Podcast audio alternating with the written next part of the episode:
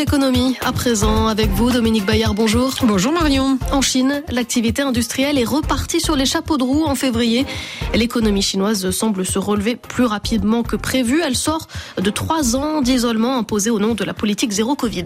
Oui, ces bons chiffres de l'industrie sont bienvenus à la veille du congrès du Parti communiste. Il annoncera dimanche l'objectif de croissance, c'est comme ça que ça se passe en Chine, pour 2023.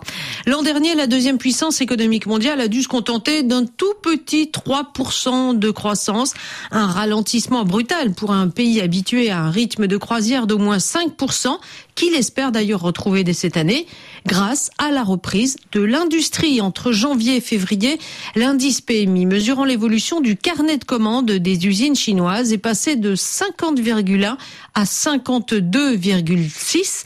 C'est la plus forte progression jamais constatée depuis 2012. Alors il faut savoir que quand l'indice est au-dessus de la barre des 50, cela veut dire que l'économie est en expansion. D'autres chiffres publiés hier confirment la thèse d'un rebond rapide. Pour la première fois en deux ans, les exportations chinoises remontent en flèche. Voilà ce qui remplit en partie le carnet de commandes des usines de l'atelier du monde. Après ces trois ans d'isolement liés au Covid, la Chine va-t-elle retrouver sa vocation d'atelier du monde? Alors, cela fait plusieurs années que Xi Jinping cherche à réorienter l'économie vers la satisfaction de la demande interne et c'est encore son intention pour 2023.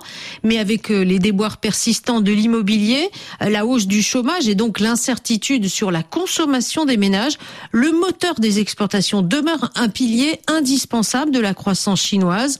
Or, ces exportations ont flanché l'an dernier, moins 9%, à cause des ruptures d'approvisionnement, de la fermeture du pays. Les acheteurs se sont tournés vers d'autres fournisseurs. Regagner ces parts de marché perdues ne va pas de soi. Il faut réactiver les réseaux endormis pendant la pandémie. Pour renouer avec leurs clients, les industriels chinois font en ce moment le tour des capitales occidentales pour rencontrer ces clients dans les salons spécialisés. On constate aussi que l'investissement direct étranger décline depuis trois ans en Chine au profit des voisins du sud-est asiatique comme les Philippines, le Vietnam ou la Thaïlande. Et Dominique, les sociétés américaines ne considèrent plus la Chine comme une destination prioritaire d'investissement. Oui, et ça c'est très nouveau, c'est ce qui ressort de l'enquête publiée cette semaine par la Chambre de commerce américaine en Chine. Pour la première fois depuis que cette enquête existe, c'est-à-dire depuis 25 ans, moins de la moitié du panel des entrepreneurs américains met la Chine dans le trio de tête. Ils sont 45% seulement dans ce cas, alors qu'ils étaient encore 60% en 2022. Ceux qui envisagent de quitter la Chine ou qui ont commencé à le faire sont de plus en plus nombreux.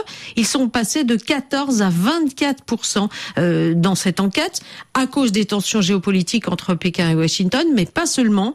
Le coût de la main-d'œuvre locale a fortement augmenté et puis faire venir des expatriés est devenu très compliqué. Les cadres occidentaux n'ont plus envie de vivre en Chine. Certaines grandes sociétés américaines, au contraire, ont décidé d'étendre leur présence en Chine. Oui, c'est le cas de plusieurs marques de vêtements ou de sociétés euh, présentes dans l'agroalimentaire, des chaînes de restauration qui misent sur la consommation locale. McDonald's va ouvrir 900 nouveaux restaurants cette année, c'est bien plus qu'aux États-Unis. Starbucks prévoit d'inaugurer 3000 nouveaux cafés en Chine d'ici 2025. Ces investissements-là sont bienvenus, mais pas suffisants pour doper la croissance chinoise.